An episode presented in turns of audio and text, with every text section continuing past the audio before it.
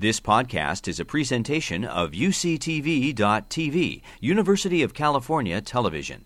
Like what you learn, help others discover UCTV podcasts by leaving a comment or rating in iTunes. My name is Drew Lansdown. I'm an orthopedic surgeon here at UCSF, and I specialize in sports medicine, um, the knee and the shoulder primarily.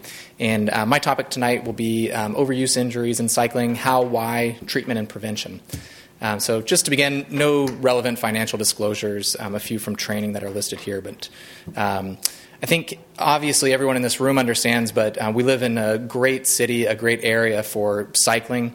Um, this is a huge part of the culture here. Um, the SFMTA estimates 128,000 trips made by bicycle daily, and 16% of the residents here identify as frequent cyclists. Um, it's hard not to get involved with the beautiful terrain, um, road biking, mountain biking, um, a great way to get to work. But um, unfortunately, injuries are common. Um, it's uncommon to be uh, blindsided by a kangaroo, but we do see a number of clavicle fractures, a number of traumatic injuries. Um, but then today, what we'll really be talking about is overuse injuries. So, um, what I'd like to do in this talk is first start with um, an overview of overuse injury patterns for both professional and recreational cyclists, um, get into the factors that contribute to these overuse injuries, and then discuss the etiology, treatment, and prevention of um, specific common overuse injuries. Um, so, to begin, um, what is overuse? So, essentially, it's tissue damage from repetitive submaximal loading. And what happens is uh, you have this repetitive loading and inadequate recovery time um, for that micro trauma to either the bone, the joint, uh, the soft tissue. In the top slide, have a um, histology representation of the changes seen in uh, tendon uh, with overuse, with disorganized collagen in the upper um, part of the slide, and then normal um, nice structure of collagen in the lower part. Uh, the video is just showing an arthroscopic image of cartilage, uh, looking at that um, in the knee, um, specifically in the patellofemoral compartment, which we'll um, talk more about as we go on here. Um, and cycling is repetitive. Um, professional cyclists, uh, it's been estimated they um, ride 25,000 to 35,000 kilometers per year. Uh, recreational cyclists, the number is probably somewhere over 7,000 kilometers a year. And every hour of cycling, you're uh, doing approximately 5,000 pedal revolutions. So uh, when we're talking about tissue damage from repetitive loading, um, cycling sets you up for that pretty well. Uh, so, um, one study looking at the epidemiology of overuse injuries um, was by Clarsen. Um, this was in a population of elite professional cyclists, road cyclists specifically. And um, in this group of 109 um, cyclists, uh, they registered 94 total injuries, um, overuse injuries, over a one year period. and in this group, the location uh, so you can see the lower back, the pelvis, and the sacrum. Uh, this was reported as 43 of the injuries. Uh, the knee, um, 22. So the lower back and the knee predominated with um, the uh, types of injuries that they were reporting. Uh, they also reported um, how much time these riders missed due to the injuries, and the knee was the most significant for uh, more prolonged absence. So, uh, low back and knee injuries in this professional cycling group are the most common, uh, and then knee injuries are really the most um, most frequently responsible for the most time missed. Um, they also looked at the prevalence of back pain across the cycling season, and that was fairly steady. So this first is uh, the off season, then you go preseason, early season, and peak season, and um, the prevalence of back pain didn't change that much. So people are experiencing it; they seem to be cycling through it, but it's just there throughout. Uh, knee pain, however, was most common at the beginning of the year. So uh, it's not very prevalent in the off season. Get back training again. Uh, the knee overuse injuries uh, declare themselves and then taper off during the season. So that's uh, probably thought to be due to initial strength and coordination, um, n- not showing up as much later in the year. Um, a separate study looked at uh, more specifically recreational cyclists. And this study um, included 518 recreational cyclists, and 85% of this group reported at least one non traumatic injury over a one year time period. So, quite a um, large number of injuries. In uh, this group, the, that breakdown is slightly different. So, we still see the knee and the thoracolumbar spine, the lower back, showing up uh, 42% for the knee, 30% for the lower back, uh, but then also a high percentage of cervical spine injuries. Uh, the severity, so 31% of these injuries required medical treatment. Um, 11% had to miss time cycling, um, a mean of um, just over a month. And then almost 3% quit cycling because of these injuries. So um, I think in both the professional and the recreational populations, uh, these overuse injuries are a problem. They are something that we um, see frequently, unfortunately, and uh, need to have strategies to uh, deal with them. So then um, I think just trying to summarize all the factors that can contribute to overuse injury. Uh, one um, is bicycle fit, and um, I think uh, more um, avid cyclers understand the importance of having a, an appropriately fit bicycle. Uh, there are multiple variables that go into this. We'll touch on a few of them, uh, but this is certainly something that contributes. Um, another is the cyclist's anatomy. Uh, so there are uh, certain anatomic variants that will set you up for um, probably a higher prevalence of overuse injuries, and you may need to alter certain things based on um, those factors. And then finally, um, I think training factors um, the strength, the flexibility, um, the, the, cadence, the resistance, how um, you are with inclines, and then the recovery time allowed. Um, and so these three large groups, I think, uh, contribute largely to um, the development and persistence of overuse injuries. Um, so, just uh, briefly, um, the fit of the bicycle um, is very important. Um, a few parts of the bike that can be uh, varied, and then um, we'll uh, talk about as we go on that impact uh, either overcoming overuse injuries or even preventing them. so, one is the seat height. Um, and uh, the seat height can be varied, um, influences knee and hip load, as well as oxygen consumption. Um, the seat position um, that can influence the tibial alignment over the feet, which we can see uh, changes the load uh, seen across the knee joint. The handlebar height and the reach of the handlebars. Um, with a lower height, uh, you get greater aerodynamics, uh, but then you're assuming a more uh, flexed position, increased hyperextension of the neck, possibly setting yourself up for more uh, injuries at the, the back and the neck. Um, then the crank length. Um, a longer crank greater mechanical advantage, um, but that comes at the expense of more hip and knee range of motion. So uh, many of these you're trading um, uh, one benefit for um, another, and then possibly placing yourself at risk with um, certain injury patterns. Um, so I think uh, one of the um, variables that has been reported more in the uh, medical scientific literature is uh, seat height and um, have this slide and the next just to talk about a few of the different methods. Um, so these first four listed here are based on just anthropometric measurements. So um, all four uh, based on uh, measurement of some part of the lower limb and then uh, taking a percentage of that, setting the height accordingly. Um, so the first one reported in the 70s was uh, the Hamley and Thomas method. Um, the, uh, the height uh, set at 109% of the inseam measurement. Uh, so that's this um, first line that they're showing here um, at C. And um, they actually showed that this produced a longer time to exhaustion, uh, so beneficial for cyclists. Uh, the trochanteric length um, so you're looking at 100% of the length from the greater trochanter, which is the prominence that you can feel um, on the side of your hip, um, and all the way down to the floor. And then uh, studies have shown that um, cycling economy is actually better at 96 to 100% versus 104. So um, at or below that trochanteric length versus slightly above, um, actually better cycling economy. Uh, and then the ischial tuberosity, this last one, um, it's 113%. Um, it's been reported in um, various studies also. And then uh, the LeMond method, um, Greg LeMond set his height according to uh, 88.3% of the distance from the top of the saddle to the center of the bottom bracket. Um, this gained a lot of interest due to his success and then um, has developed as a common way to potentially set uh, the bicycle seat height. Uh, but all of these, um, they assume the same proportions of the the femur and the tibia, the upper and lower um, parts of the lower extremity. Um, and so there may be some variability in the individual rider. Um, these next three are based more on uh, the knee flexion angle. And um, the first one is just uh, simply called the heel method. Um, when seated on the saddle, the knees fully straight with the heel on the pedal. Uh, that's what we see here in this top picture. Um, Holmes described a few variations in the knee flexion angle, um, setting this with the foot at um, on the pedal at six o'clock and set to 25 to 30 degrees. Um, and increasing that, decreasing that based on uh, the condition of the knee. And that uh, 25 degrees um, actually had a lower oxygen consumption um, compared to 35 degrees or that 109% of the inseam measurement. And then um, Howard um, advocated for a 30 degree uh, with a neutral foot um, with the pedal at 6 o'clock. Um, so there's a lot of different ways to set the seat. Um, I think as we go forward, we'll talk more about adjustments from where you are based on the injury pattern. But uh, I think if picking one specifically, um, I'd probably start with uh, the Holmes method that seems to have good data support it. But again, these aren't that well validated in the literature, so I don't think there's um, enough evidence to say one is clearly superior to another.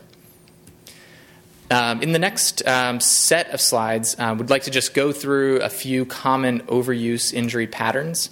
Uh, we'll start with the knee, um, progress to the hip, down to the foot and ankle, then the back, neck and shoulder, the wrist and hand. Um, and for the knee and the back specifically, I've um, tried to include a few more um, medical scientific studies. There aren't a lot out there, so trying to highlight where we do have some evidence and can provide some good recommendations. So, um, to begin at the knee, probably the most common overuse um, issue is usually patellofemoral syndrome. Um, so, uh, in one study looking at uh, riders during a recreational event, um, this was cited um, at um, more than 50% uh, for the cause of knee pain. Uh, and as we saw in both professional and recreational riders, uh, knee pain is a large, a large problem. So uh, the patellofemoral joint is uh, the articulation uh, between the patella, the kneecap, and the trochlea, the groove on the femur. Um, and there's the cartilaginous surface on the undersurface of the patella and on the trochlea, and the patella can glide um, and connects the quadriceps um, to the tibia uh, through the patellar tendon um, distal to it and the quadriceps tendon just above. Um, and patellofemoral syndrome uh, presents as pain behind the patella either during or after activity. And uh, this is uh, thought to be due to either increased pressure across the patellofemoral joint, um, which occurs in uh, deeper flexion, deeper resisted loads, um, as well as from patellar maltracking. So, um, bony alignment is an important factor in contributing to patellofemoral syndrome. Um, so, if you imagine somebody with either knock kneed, um, bow legs, um, that can change the uh, position of the uh, patella on the distal femur. Uh, clinically, a simple measurement we use is called the Q angle, uh, which is just the quadriceps angle. And um, I've just drawn that on this X-ray, but um, we just it, evaluating a, a, patient in the office. Uh, look at the anterior superior iliac spine, um, and that line to the center of the patella and then uh, to the tibial tubercle, that point where the patellar tendon inserts on the top of the tibia. Um, and as you can imagine, as this angle moves um, where it's um, a larger angle, uh, you have more of a lateral force vector. Uh, so every time that quadriceps is contracting, you're also adding that additional lateral pull to the patella.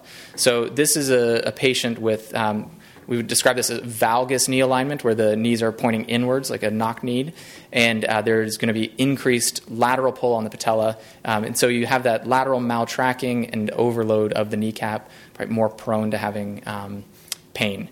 Um, so, uh, a few factors can also contribute to this um, malalignment of the patella.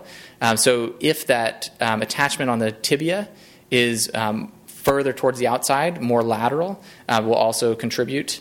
Um, if the tibias externally rotate, it does the same thing where it's more laterally positioned, have a greater force pulling it uh, towards the outside. Uh, the foot in pronation, uh, similar uh, finding. And then uh, the femoral, um, the anteversion is just the alignment of the femoral neck at the top. And what that does is essentially internally rotates the femur. So you're, getting, you're moving that trochlea more medial and then increasing that force vector, pulling the patella towards the outside. Um, there's a number of other um, soft tissue um, cyclist factors that can contribute to patellofemoral syndrome. Uh, so this diagram uh, just shows the anatomy of the distal knee. Uh, so again, we have the patella here in the center, the patellar tendon, and the quadriceps tendon. And quadriceps gets its name because it's comprised of four muscles. Um, and on the outside, the vastus lateralis, and on the inside, uh, the vastus medialis obliquus, the VMO, which is um, one of the more important muscles with um, those repetitive cycling motions. Um, so patellofemoral pain uh, may be due to lateral tracking of the patella. Um, it can also be due to weakness or dysplasia of this um, VMO, the vastus medialis obliquus. Um, additionally, if uh, the hamstrings, um, the antagonist muscle posteriorly, if those are tight, uh, that can contribute to patellofemoral pain. Um, this study, uh, Ericson looked at uh, patellofemoral joint forces during ergometric cycling, um, and um, this was in a group of six healthy men, and uh, can see um, these are compressive loads across the, the, quadriceps and patellar tendons, and then uh, compressive loads across the patellofemoral joint. And uh, those compressive loads can be decreased by a reduction in workload, uh, so lower resistance, um, as well as an increase in the saddle height. Um, so um, a lower saddle can increase those compressive forces across the patellofemoral joint. I think an important takeaway from this study. Um, in this study, um, Dieter uh, looked at muscle activation patterns um, and patellofemoral pain in cyclists. Um, they looked at 10 patients without patellofemoral pain, 7 with, and found some interesting um, differences between the muscle activation patterns. Um, they found in the patellofemoral pain group there was earlier deactivation of that vastus medialis obliquus. So um, in the cycle, in the pedal cycle, uh, this is. Um, apologize that it's not larger, but um, you do have access to all the slides. So, uh, but the vastus medialis um, begins at the same point at both, um, but in the patellofemoral pain group, um, it stops earlier, and the vastus lateralis continues. Um, they also found that the biceps femoris contraction um, started earlier in that patellofemoral pain group, and they had decreased activation of the semitendinosus, another um, part of the hamstrings. And uh, th- in this study, they can't say if the um, the pain is caused by these um, differences in muscle activation. Uh, this may be a response to these patients dealing with this pain. Uh, they're adapting to it and uh, trying to brace the knee through this. But um, it's certainly an interesting difference between these groups and kind of highlights the um, importance of these um, various muscles about the knee in um, maintaining a pain free pedal cycle. So, bicycle fit factors contributing to patellofemoral syndrome. Um, so, a low seat position. Um, if um, you see somebody looking like either of these two pictures, um, certainly uh, problematic. And if uh, somebody is dealing with patellofemoral uh, pain, would adjust the knee so the knee is more extended with the pedal at six o'clock. Uh, I think you know from those earlier uh, fit studies, uh, probably aiming for 25 degrees. Um, if um, somebody's dealing with this, so may raise that just a bit higher to um, decrease those compressive forces across the patella. Um, it's also important to look at the foot position on the pedal. Um, if the foot is pronated, uh, kind of turned in, again, you're increasing that lateral directed force on the patella. Um, and so you can adjust it so the hind foot is uh, more in a neutral position. Uh, and then also uh, overly high resistance um, can contribute to those increased compressive loads at the patellofemoral joint. Um, so, would recommend low resistance training, uh, maintaining about 80 to 90 RPM cadence, and then also avoidance of hills while recovering. Um, additional um, other strategies to treat patellofemoral syndrome. So, uh, quadriceps strengthening we think is key, uh, with um, special focus on uh, strengthening of the VMO, and then stretching quads, hamstrings, uh, the gastrocsoleus complex, the calf musculature. Uh, patellofemoral bracing, um, or this is a demonstration of McConnell taping, uh, where you're just um, taping that knee more towards the inside to keep it tracking centrally in the groove, uh, can be beneficial. And then if uh, it seems like the problem's more from the foot, uh, can try orthotics there to adjust that uh, foot pronation. So another common um, overuse issue is patellar tendonitis. Um, so the patellar tendon connects the patella to the tibial tubercle, lets us extend the, knee, the leg, um, and repetitive microtrauma at that tendon with insufficient time uh, to allow for normal healing results in patellar tendonitis. Uh, this is something we also see in basketball players, just repetitive jumping. Um, any repetitive um, flexion extension of the knee is um, susceptible to this. Uh, it presents as pain at the front of the knee um, along the patellar tendon. So here we're looking at uh, an MRI slice of um, the knee, uh, looking at it from the side, have the femur at the top, uh, the tibia, this is the fibula in the back, this is the front of the knee in the back, this is the kneecap, the patella, and the quadriceps tendon coming here, and this is the patellar tendon. And this bright white here is just uh, inflammation, um, just fluid um, that's indicating this area of injury at the uh, where that patellar tendon um, originates from the distal pole of the patella. Um, the treatment for this uh, really stretching the quadriceps, hamstrings, um, the iliotibial band, um, ice, anti-inflammatories, and with strengthening, it's really eccentric strengthening of the quadriceps that's shown to make the biggest difference. So that's doing squats on a slide board. Um, and then reducing training intensity until the symptoms resolve. Um, there's also some recent interest in like, platelet rich plasma, biologic injections. Um, this is an area where um, you're it's overly inflamed and then an abnormal healing response, trying to um, add something to sort of revamp the healing process. Um, the studies there are very mixed. Um, I'd say it's still experimental for this indication, but uh, may be considered. And um, this is one of the few overuse injuries that will occasionally consider surgical treatment, um, which is just clearing out that inflammatory tissue and then possibly repairing um, um, residual tendon back if needed. Um, pes anserine bursitis. Um, so uh, the pes um, is the insertion of three tendons on the medial aspect of the tibia. Um, and a bursa is just a fluid filled sac, allows for gliding between tendon and bone. Uh, repetitive gliding, you can have um, inflammation of that area, and just presents with pain over the um, inside part of the proximal tibia. Um, this, we recommend treatment with hamstring stretching. Oral anti inflammatories, topical anti inflammatories are often good, and then occasionally we'll inject just into that bursa to um, decrease that inflammatory response. Um, here, see just a demonstration of hamstring stretching to treat that problem. Um, moving um, to the outside of the knee, so iliotibial band syndrome is um, also quite common. Uh, this is something we also see in runners, but uh, frequently in cyclists also. Um, the iliotibial band is just a thick fascial um, band that runs from the hip uh, to the outside part of the knee. Um, it crosses over the um, lateral femoral condyle, just the bump on the end of the femur, and then inserts on the uh, top of the tibia. Um, and what happens is, as you flex and extend the knee, this just glides back and forth over that bone. Um, and so, a higher seat position uh, results in greater knee extension, may provoke this more, just that repetitive um, back and forth motion um, irritating this structure. Uh, also, an increased cadence um, causes more friction in that area. And then, tightness in the iliotibial band, uh, the gluteal muscles, or the tensor fasciae lata can contribute. Uh, for this, um, we uh, recommend treating with higher resistance and then lower cadence, so decreasing the RPMs um, to limit the number of times that's sliding back and forth. Uh, lowering the seat height, uh, so going in the reverse direction, uh, can be beneficial here. Um, stretching of the IT band and foam rolling are um, other important treatments.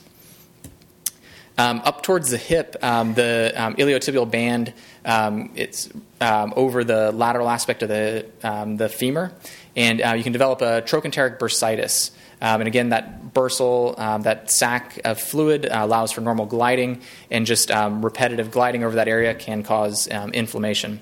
Uh, treat similar stretches, ice anti-inflammatories, and um, that's a great area for corticosteroid injection, uh, local treatment that often resolves the problem. Um, one other issue in the hip is um, iliopsoas tendonitis. Um, so the psoas muscle um, originates at the lumbar spine, the lower part of the spine, and then travels down to the top part of the femur. Um, and this is one of the primary hip flexors. Um, and tightness, because it's coming from the back, going down to the, the hips, uh, can actually contribute to low back pain and core issues also, crossing multiple important areas through there. Uh, this can often manifest as hip or groin pain. Um, and then treat this with uh, lowering the seat, stretching the hip flexors, and especially um, focusing on core strengthening. Um, down towards um, the ankle, um, Achilles tendonitis, um, a common problem, I think, for many. Uh, so, pain at the posterior aspect, the back, um, just on the Achilles tendon. Um, this um, can often be worsened or caused by a low seat position. Um, so that knee flexion um, limits the ability of um, specifically the gastroc muscle. So um, the calf muscle is comprised of two primary muscles, the gastrocnemius and the soleus. Uh, the gastrocnemius actually starts above the knee joint, and the soleus starts just on the um, on the leg below the knee joint. Um, and so, a knee flexion limits that ability of the gastroc to contribute to calf power while pedaling. So, um, raising the seat in this condition can take some of that stress off of the Achilles tendon. Um, the foot may be positioned um, too far posterior, uh, so moving the foot forward um, can limit motion across the ankle, limit stress at the Achilles tendon. And then stretching the gastrocnemius and soleus, very important, probably the best treatment for this. So, uh, correcting or adjusting those fit issues, um, eccentrically strengthening um, the Achilles tendon, and then um, rest, reduction, and training. Um, so next, um, move into the lumbar spine, and uh, this is important in cyclists. Thirty percent uh, prevalence over a one-year period between men and women in California, and uh, seventy percent of that, or seventy-five percent, was due to low back pain. Um, and bicycle fit again can contribute to malalignment of the spine.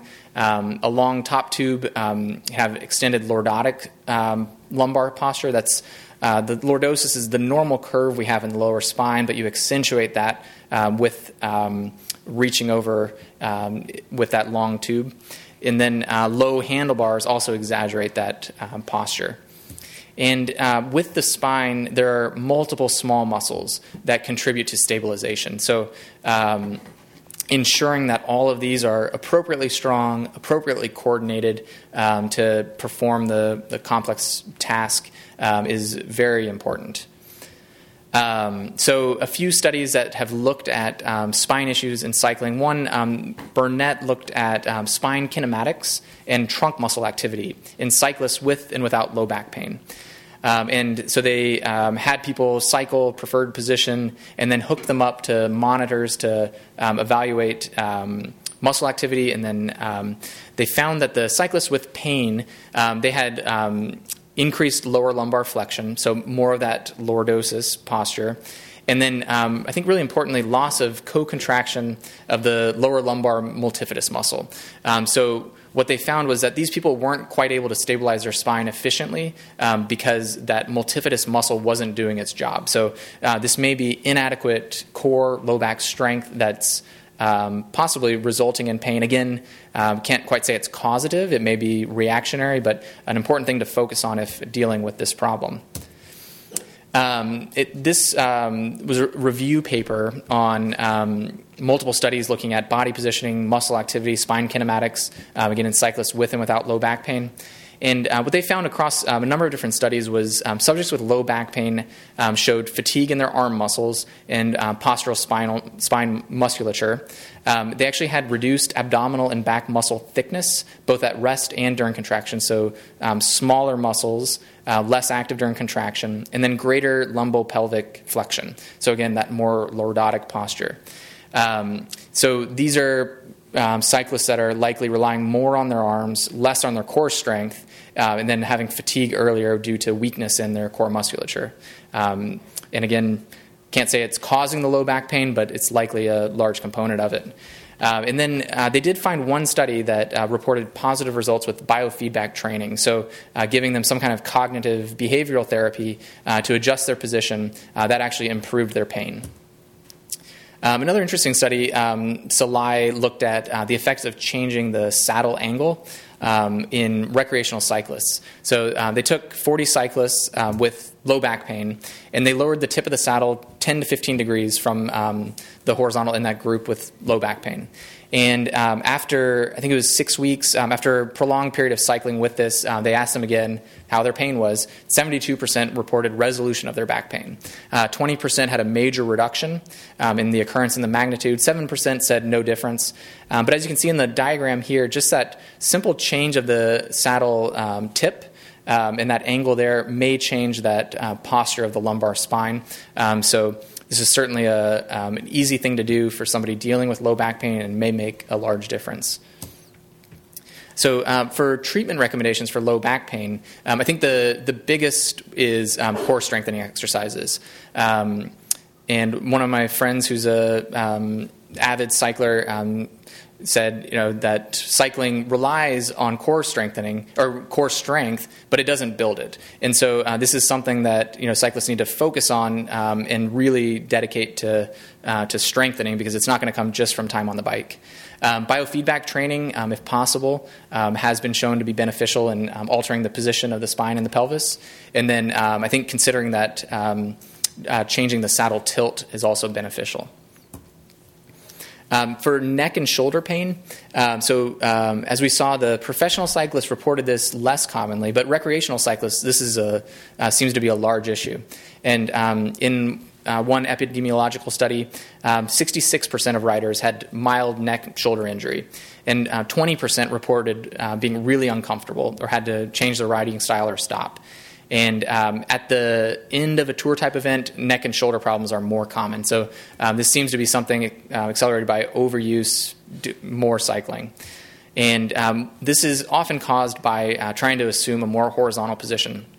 So, with more trunk flexion, uh, the cyclist is more aerodynamic, um, but um, to uh, maintain a horizontal gaze, keep your eyes on the road, you need to hyperextend the neck, which leads to pain. Um, this can be treated with um, fit adjustments, so raising the handlebars, shortening the reach, as well as stretching for the neck, the thoracic spine, paraspinal muscles of the cervical spine. Um, so, uh, final group of injuries to touch on is just nerve compression.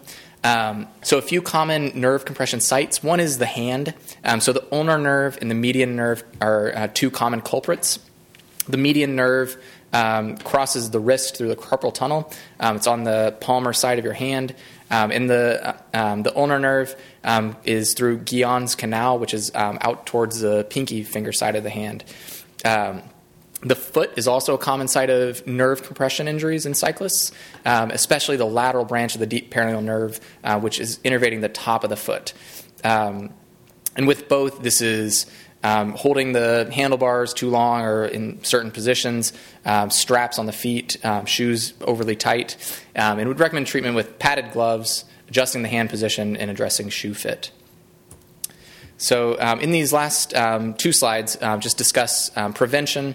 Um, so, I, I, think one uh, very important factor for anyone who's beginning cycling, dealing with an overuse injury, is a good evaluation of bicycle fit. there aren't perfect parameters, but I think when you're recovering from anything, dealing with an overuse injury, varying the fit can contribute to overcoming that injury. Um, I think cross training and maintenance of strength during the off season are um, vital uh, factors. So cycling again relies on core strength, doesn't build it, and stretching and flexibility are key. Um, we have our sportsrehab.ucsf.edu has some great um, videos and handouts on certain exercises that can be done. Um, but this uh, flexibility and stretching is very important. Um, it's also something to think about with um, you know most of us sitting during the day get on a bicycle, you're sitting again, um, you're never really stretching um, your lower body. So, possibly um, standing more during the day and just maintaining that flexibility. Gradually increasing uh, training duration and intensity when returning to cycling, starting at the beginning of a year. And um, also, I think an important factor that may be overlooked often is uh, complete rehabilitation after traumatic injuries. Uh, I think often, many times, people are rushing back uh, to get back on the bike, uh, but then may uh, make adjustments due to a lingering injury, whether it's a collarbone fracture that they had plated, if it's a, a hip injury or wrist injury, and then they're shifting their mechanics and then creating um, problematic scenarios that then perpetrate these overuse injuries. Uh, so, in conclusion, um, overuse injuries, uh, they're unfortunately common in cycling, uh, but uh, treatment and prevention strategies often involve um, evaluation of bike fit, adjustments for a specific cyclist anatomy, and uh, an appropriate training regimen.